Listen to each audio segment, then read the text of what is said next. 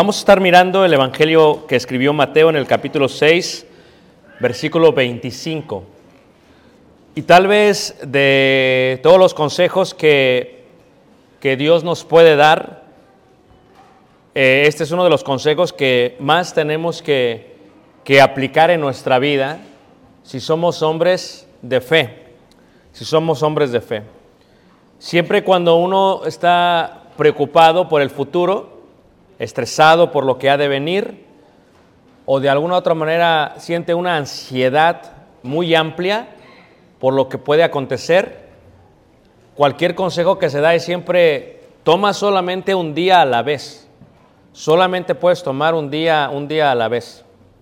Cuando era pequeño, eh, recuerdo que iba a, este, a, a la tienda, no sé cuántos de ustedes fueron a la tienda de abarrotes, y, era muy ingenuo, ¿verdad? Al principio, porque pues llegaba y veía este anuncio y el anuncio decía, hoy no se fía, mañana sí.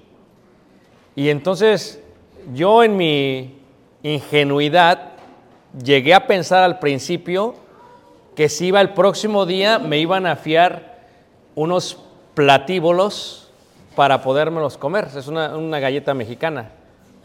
Y bueno, mi sorpresa era que siempre que llegaba al próximo día, pues veía el mismo anuncio. Y entonces me estaba empujando un día después, un día después, un día después, un día después. Hoy no se fía, mañana sí. Hasta que un día no estaba el anuncio. Y le dije al Señor, y sí me fío ese día, pero sí se los pagué, no se preocupen. Esta parte de, hoy no se fía, mañana sí, pues es algo, increíble, ¿no? Imagínate tú que pusieran una gasolinería, gasolina gratis mañana. Pues te aseguro que todos nos formamos al próximo día, ¿va? Hasta que lo volvíamos a leer y decíamos, espérate, es hasta mañana. Y continúa posponiendo la fecha. Dios colocó la luna y el sol, las lumbreras, con el propósito de marcar los días. Fíjate qué hermoso y sabio es Dios. Lo coloca para que nosotros estemos enfocados y tengamos repartida o partida u ordenada nuestra vida y sea solamente un día, un día a la vez. No puedes hacer más que lo que puedes hacer en un día. Y eso es algo que tenemos que recordar nosotros. La mayoría de nuestro estrés, preocupación y llamaríamos falta de fe es porque no hemos entendido el concepto de la noche y del día y de que todos los días están partidos con el propósito de que tengamos y reconozcamos que no nos podemos afanar para el próximo día. En Mateo 6:34 dice, así que no os afanéis por el día de mañana, porque el día de mañana traerá su afán. Dice ahí la escritura. Dice, basta a cada día su propio qué? Su propio mal. Cualquiera que sea la preocupación que tengas durante este día o en estos días, no puedes preocuparte siempre por lo que va a pasar mañana. O sea, ¿qué tipo de vida sería aquella en la que siempre estás preocupada por lo que será mañana? Ahora, viene una pregunta interesante. ¿Esto indica entonces que no debemos planificar? O sea, si solamente me tengo que preocupar del día de hoy y no de mañana, entonces no debemos, es lo que me está diciendo Dios. La respuesta es no. No, no te está diciendo Dios que no planifiques, pero tampoco te está diciendo Dios que te enfoques en vivir en el futuro, porque el futuro es incierto y no lo tenemos.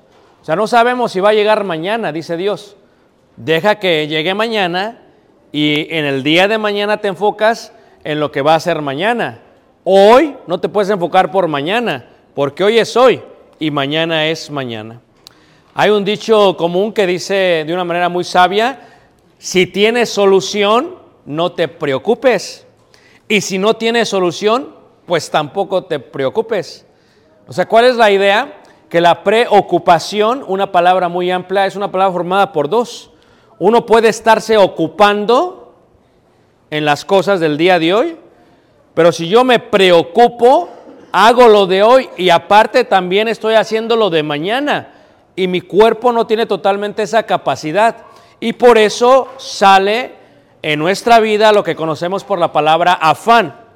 La palabra afán o viene y se traduce también como la palabra ansiedad.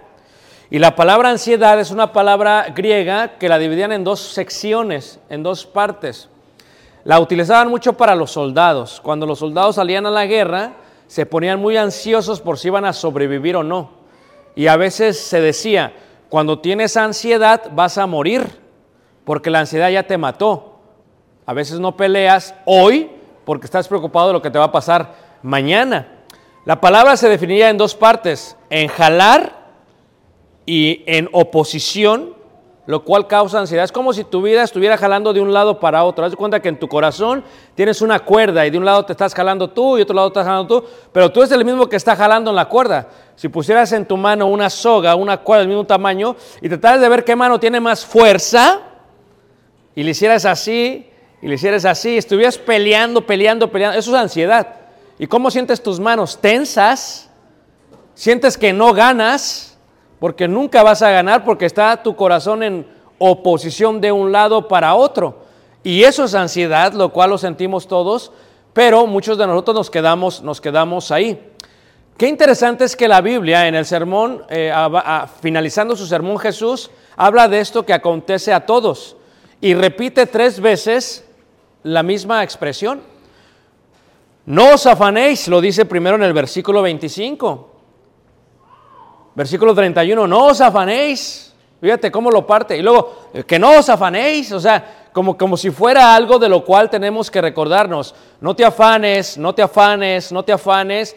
O no te llenes de ansiedad. O no estés partido a la mitad de lo que está diciendo Jesús. No te afanes, no te afanes. No os afanéis. ¿Por qué? Porque el afán es ansiedad. Y el ocuparte es hacer algo al respecto. Pero el afán tiene que ver, tiene que ver con el futuro. Y el ocuparte se tiene que ver con el presente. Pero el preocuparte es estar afanado. Cuando tú dices estoy preocupado es porque estás afanado. No lo dices con esas palabras españolas que dices estoy ansioso. No. Estoy preocupado. Es lo mismo. ¿Estás lleno de qué? De ansiedad de ansiedad, porque el afán está enfocado en el futuro, la ocupación en el presente y la experiencia en el pasado. O sea, fíjate cómo Jesús explica, no os afanéis. En 6.25, por tanto os digo, no os afanéis. ¿Por qué? Por vuestra vida. ¿Qué habéis de comer o qué habéis de beber? Ni por vuestro cuerpo, ¿qué habéis de vestir? No es la vida más que el alimento y el cuerpo más que el vestido. O sea, fíjate en el concepto de Jesús. Jesús explica de una manera interesante, explica que lo primero que tenemos que nosotros aprender es a evaluar lo que es más importante y menos importante en la vida o de otra manera, lo que vale más en la vida y lo que vale menos en la vida. O sea, ¿qué vale más en la vida? Dice Jesús. ¿Vale más comer y beber que el cuerpo? O sea, ¿qué necesita el cuerpo? La comida, la bebida, pero no vale más la comida, la bebida que el cuerpo. Dice, no te puedes tú preocupar o afanar por eso. ¿Qué indica eso, hermano? Que no tengo que ir a comprar, que no tengo que ir a trabajar. No, la tienes que ir a comprar la comida para mañana y tienes que trabajar, es parte de la vida. Pero vas a trabajar lo que puedes trabajar hoy y ya no te puedes preocupar de qué vas a trabajar mañana. Te tienes que enfocar totalmente en el día, en el día de hoy, porque pasa de lo más importante a lo menos. En otro contexto lo dice así. Dice, ¿qué habéis de vestir? ¿No es la vida más que el alimento y el cuerpo más que el vestido? O sea, fíjate cómo lo va minimizando. O sea, ¿qué es más importante? ¿La comida o el vestido? No, pues la comida. ¿Qué es más importante? ¿El vestido o la comida? Pues la comida, pero ¿qué es más importante? ¿El cuerpo o la comida? No, no, el cuerpo. ¿Y el vestido o el cuerpo? No, no, pues el cuerpo. O sea, lo que Dios quiere que aprendamos a hacer es que aprendamos a, a poner en su lugar las cosas importantes en nuestra vida. ¿Y qué es lo que es más importante en nuestra vida? Sin lugar a dudas, el cuerpo. No te afanes del cuerpo, dice Jesús. No te afanes del cuerpo. En el versículo 25 lo que está diciendo es el preocuparse, realmente es que no tiene sentido, hermanos. A ver, tú te preocupas por mañana. No lo puedes arreglar hasta cuándo, hermanos? Hasta mañana. Tú te preocupas por el próximo mes. No te puedes preocupar hasta el próximo mes. O sea, ¿de qué sirve que te preocupas? Si la preocupación resolviera el problema, pues entonces diríamos todos, qué bueno es preocuparse. Pero dime, ¿cuántas veces has resuelto el problema que te preocupes? O que estés ansioso. ¿Cuántas veces te ha resuelto el problema que te preocupes o que estés ansioso? ¿Por qué? Porque lo que está diciendo Jesús es el preocuparse realmente no es eficaz no es eficaz. Fíjate, ¿quién de vosotros podrá por mucho que se afane añadir a su estatura un codo? ¿Ok? Se lo digo a los, a los niños y a los adolescentes. Ya los adultos pues ya nos quedamos así. Pero cuando uno es pequeño, uno se trauma, está traumado porque ve a su papá y dice, y en la torre. No, no va a crecer. Ya, ya. O ve a su papá que es alto y dice, ya la hice, y luego te ves y dices, como que no, como que, híjole, me llegó el gene de mi mamá y de mis abuelos, qué mala onda. ¿Te preocupas? O sea, pero ¿acaso preocuparte va a hacer que crezcas una pulgada más? Pregunto yo, ¿preocuparte te va a añadir una estatura, un codo más a tu estatura? No. O sea, el preocuparse es, es ineficaz. O sea, de nada sirve que te preocupes. O sea, ¿Qué vamos a comer mañana? Estoy preocupado porque, o sea, preocuparte no te va a poner la mesa, en la mesa el platillo. Ocuparse, sí, pero preocuparse no. Porque ocuparse es el presente, preocuparse es el futuro. Hay gente que está toda preocupada, a ver cómo le hago mañana, porque no se voy a tener dinero. Se preocupa, pues, ¿de qué, tipo de vida es esa? Y, y, Jesús, la manera en que lo explica, la manera muy sencilla, dice él, la preocupación no puede hacer nada y coloca el ejemplo de los pájaros. O sea, te dice, ok, ¿qué vales más? ¿Vale más el pájaro o tú? Y tú dices, no, pues valgo yo más.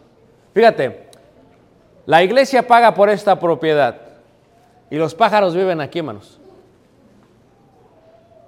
¿Se ha dado cuenta que tenemos nidos? O sea, la iglesia paga y ellos viven.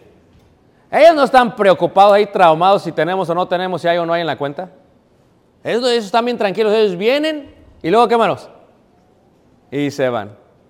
¿Qué vale más? ¿Vales más tú o el pájaro? Es la pregunta que hace Jesús.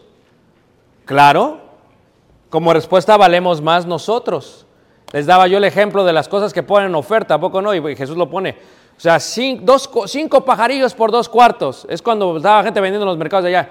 ¡Eh, dos pajarillos por tanto! No, no viene nadie. ¡Cinco, cinco! Pero no les daban cinco buenos pájaros, les daban unos bien chafotas.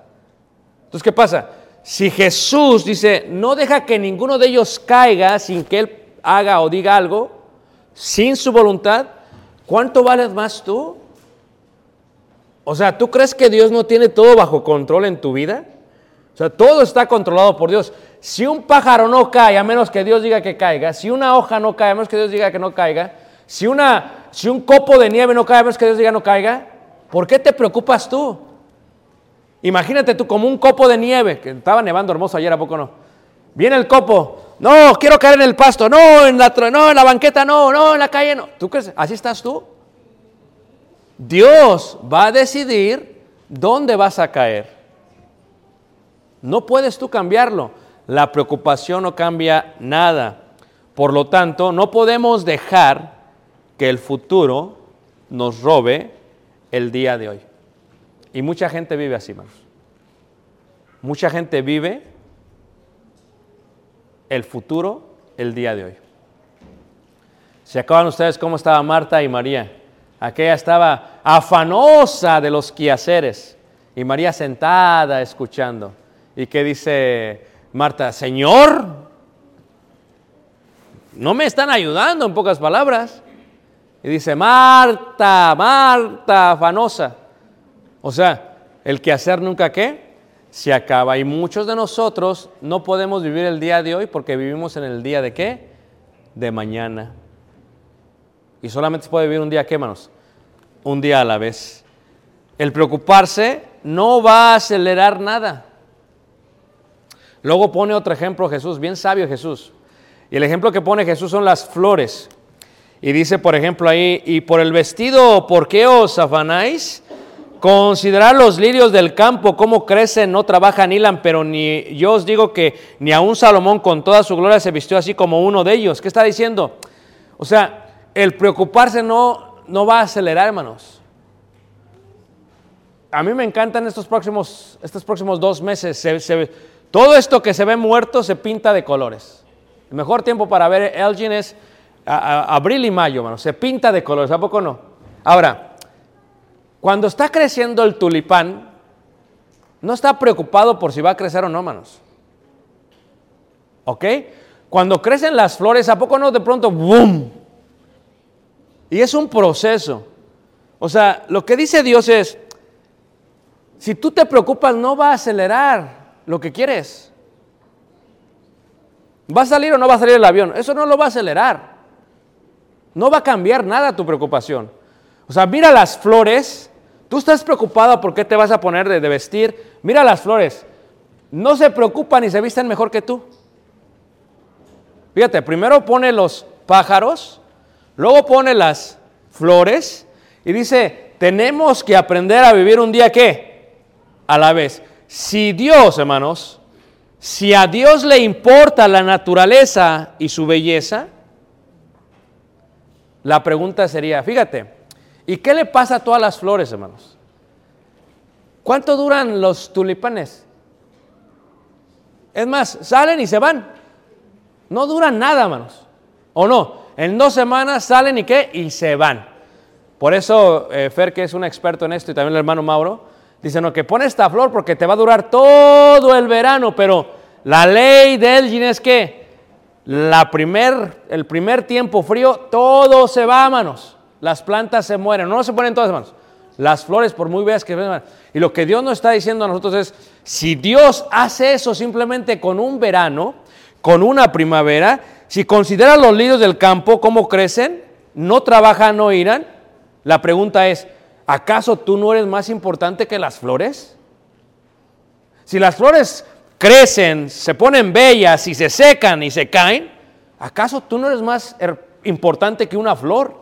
O sea, Dios lo que está diciendo es aprende a confiar plenamente en el Señor. Aprende a dejar de estar qué? Afanoso por las cosas que hay. ¿Por qué? Porque cuando estamos ansiosos y afanosos, preocupados, entonces empezamos a comportarnos como los paganos. Ok, un hombre o mujer que dice creer en Dios y que toda su vida está afanado o preocupado es un hombre o mujer que se comporta como un pagano. Porque Jesús dice así, dice versículo 32, porque dice, los gentiles buscan todas estas cosas. O sea, y los gentiles son paganos. Dice, yo te entendería si tú vives este tipo de vida, si eres pagano, porque los paganos así están. El pagano no cree en Dios, o dice creer en Dios y está siempre preocupado, que tengo, no tengo, qué voy a hacer, qué no voy a hacer, está siempre preocupado. Pero el Hijo de Dios está confiado en que Dios le va a qué? A dar. Entonces, nuestra fe, nuestro comportamiento, nuestra forma de vivir declaran la confianza que tenemos en Dios. No sea que estemos ansiosos, afanosos, preocupados y nos estemos comportando como qué manos, como pagados. Ahí estás en la cama y sin dormir así, ¿qué voy a hacer mañana? ¿Cómo le voy a hacer? ¿Tú crees que eso va a acelerar el proceso? ¿Cómo voy a hacer? ¿Cómo ¿Tú crees que eso va a acelerar el proceso? Ni lo acelera, es ineficaz y no funciona. Y quien hace eso se está comportando como un qué? Como un pagano. Ahora, fíjate cómo dice esta parte en el versículo 31. No os afanéis, por lo tanto, diciendo qué comeremos o qué beberemos o qué vestiremos. O sea, si eres ese tipo de persona, dice Jesús, no te afanes, no te afanes.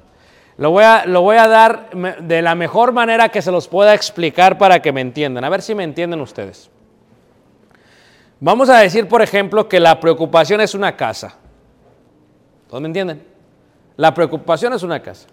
Y cada que tú te preocupas, te metes a la casa. ¿Ok?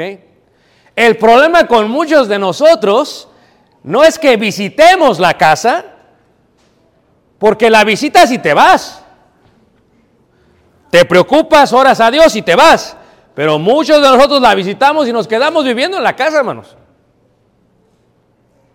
Hay gente que vive toda su vida traumada, frustrada, preocupada, estresada, afanosa, ansiosa. Pues, ¿Qué tipo de cristianismo es eso, menos? O sea, visitas la casa de la preocupación y aquí te quedas. Aquí me voy a quedar, aquí me gusta. No, espérate. O sea, todos nos preocupamos, visítala, ora y salte. Y ya se acabó. Porque la preocupación, el afán es ineficaz. Porque la preocupación, el afán no va a acelerar nada. Porque tenemos que aprender que Dios tiene poder para darnos todo lo que necesitemos. No te quedes en la ansiedad, no te quedes en la preocupación, no te quedes ahí. Más bien que salte. Salte. Sal de ella, sal de tu casa de la preocupación, sal totalmente de ella. ¿Qué debo hacer entonces? Preguntas, ¿qué debo hacer, hermano? Vive un día, ¿qué? A la vez. Lo que debes de hacer. Jesús diseñó los días. Imagínate tú, hermanos, si los días fueran de un año, hermanos, morimos todos de un paro cardíaco. Imagínate que fueran 365 días un año o un día. O sea, que fuera la noche ahí como en el mes de noviembre, octubre, diciembre. No, te mueres. Todo, todo, cuatro o cinco meses todo estresado, pues no, te mueres. Dice Dios, se los voy a partir de esta manera para que, mire, para que vamos poco a poco, gotita a gotita, poco a poco, porque luego, ¿qué? Se acaban todo. ¿Cuál debe ser mi actitud entonces, hermanos? Y esto es algo que te va a ayudar mucho en la vida, ¿ok? ¿Cuál debe ser mi actitud entonces? ¿Qué te está recomendando Jesús? ¿Cuál debe ser tu actitud, hermanos? Es muy sencillo. La actitud debe de ser enfócate. Enfócate. Focus, eso es lo que dice la Biblia. Enfócate, ¿va? Las cámaras carísimas tienen estos focos, estos lentes que son los más caros, lo más caro de una cámara. La cámara no, lo que vale es el lente. Entonces, ¿qué haces el lente? ¿Qué haces? Te enfocas. Pero no te vas a enfocar en el mañana. Te debes de enfocar, ¿cuándo, hermanos? En el día de qué? De hoy. O sea, ¿cuál debería ser mi agenda al día de hoy? Lo que puedo hacer hoy. ¿Qué debo de hacer hoy? Dios te dice en qué te debes de enfocar. Te debes de enfocar, dice, más buscad primeramente el reino de Dios y su justicia.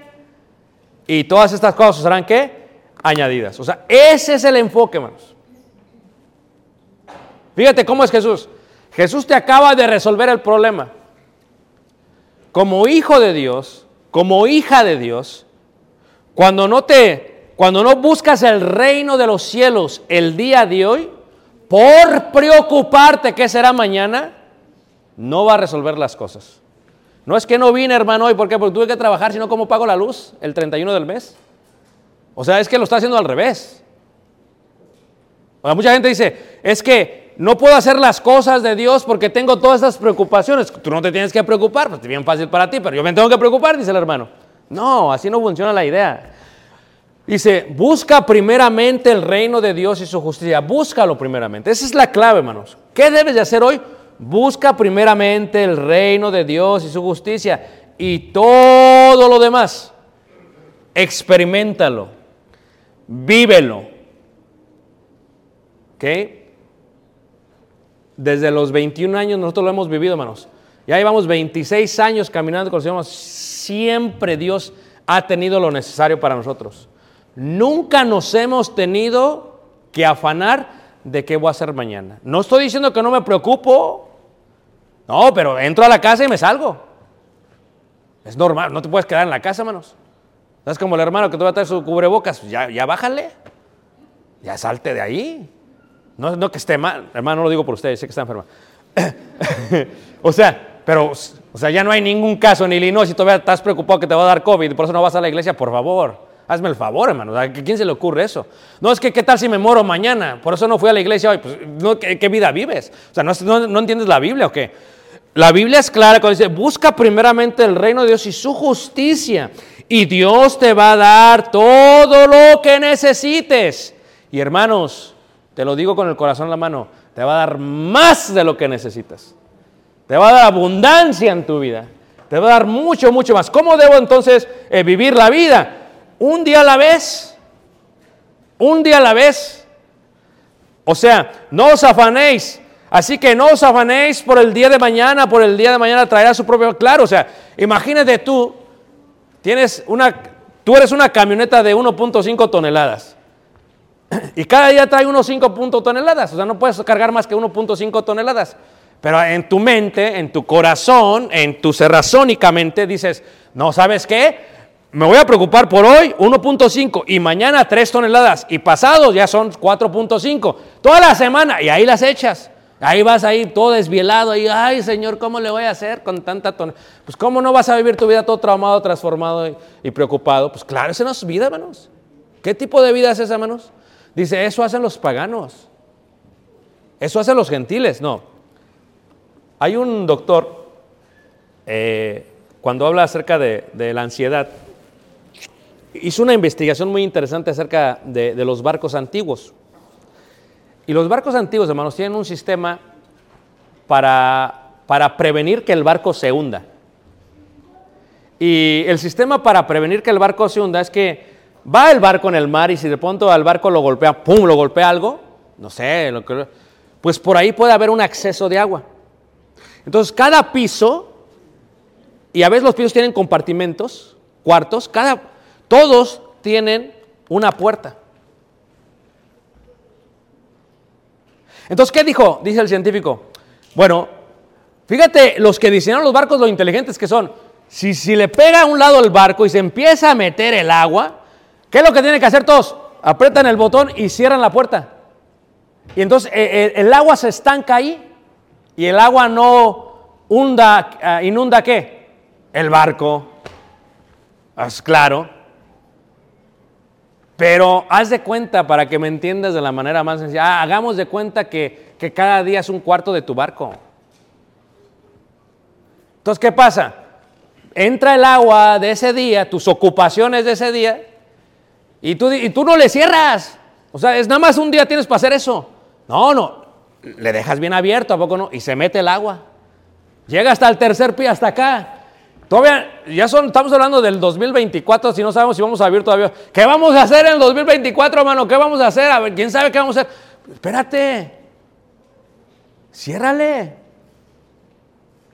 Debemos cerrar las olas de la preocupación, la marea del afán. Debemos aprender a cerrar la puerta que puede inundar todo el barco.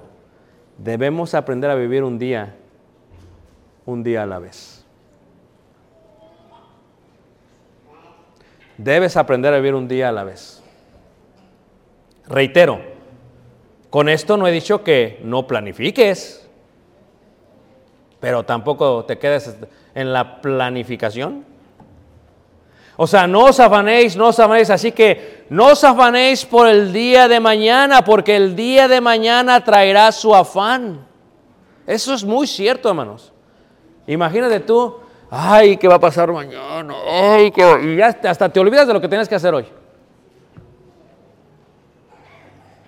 No. La vida es un día a la vez. Cae el sol para que descanses. Y cuando descanses tienes que cerrar esa puerta en tu barco. Ya ciérrale, ya no dejes de entrar olas. No estés todo el día con las puertas abiertas, dejas que meta el agua y se están. Ya un todo el número uno, piso número dos. Todo estresado a la familia. Nos vamos a hundir. Es la culpa de usted. Pues, ¿qué tipo de vida es esa, hermanos? Eso hacen los paganos, hermanos. Regresamos al ejemplo que les daba. Mira el pajarito, hermanos. Está frío. ¿A cómo está, hermanos? A 11 Fahrenheit se puso en la... Estaba frío, hermanos. Y mira el pajarito, una. ¿O qué crees que se va a meter otro? Ahí está. Paga la, la renta de aquí. No. Ahí se pone. Vea que no nos da biles.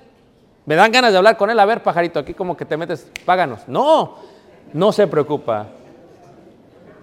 El pajarito es más, me va a ver a mí y le va a hacer. Y se va. ¿Tú crees que las flores nos van a pedir permiso, hermanos? Van a salir cuando salgan y se van a morir cuando tengan que morir. Y Dios lo que te está diciendo es, ¿por qué entonces tú que, crees en mí, por qué tú que eres mi hijo, por qué no sabes que tú tienes más valor que las aves y que las flores? O sea, que yo no voy a dejar que nada malo te pase porque yo soy tu padre. Si solamente aprendes a, a tomar un día, ¿qué manos? Un día a la vez. Yo no sé quién está en la casa de la preocupación ahorita, hermanos. Pero Dios te dice, salte. Ya, ya, está, ya está, decoraste tu cuarto. No, ya salte. Hay muchos que ya está, está decorado el cuarto. No, ya salte. Ya, vámonos. Porque una vida preocupado, una vida ansioso, dice Jesús, no es una vida que él quiere. ¿Qué te- ¿En qué sí te tienes que enfocar? En el reino de los dioses de Dios. Sí, eso sí, enfócate. Buscad primeramente el reino de Dios y qué? Y su justicia. Eso sí, si te enfocas, todo lo demás, Dios te lo va a dar. Y es algo que tenemos que aprender. Aprender a ser un poquito más y más como Jesús. Si tú nos visitas esta mañana, no sabemos cuál es tu vida, no sabemos cuál es tu preocupación, pero si tú crees que Jesús es el Hijo de Dios, ya has dado un paso para acercarte a Él. Si tú sabes que has hecho algo mal, que has pecado y te quieres arrepentir de ello, ya has dado otro paso. Si tú quieres delante de todos, sin temor, decir, creo que Jesús es el Hijo de Dios, ya tienes un paso más. Y si tú quieres, si tú quieres nacer de nuevo y recibir tu ciudadanía celestial, hoy puedes. Y, y todo así, en un momento, todo el refugio, toda la protección, todo vendrá de parte del Señor hacia ti. Hoy puedes ser parte de ello. Y si tú eres un hermano o hermana que vives así, recuerda, tú eres más importante que las aves, que las flores. Aprende a confiar más y más en Dios. Pongamos de pie y cantemos este himno de invitación. De gloria en gloria te veo.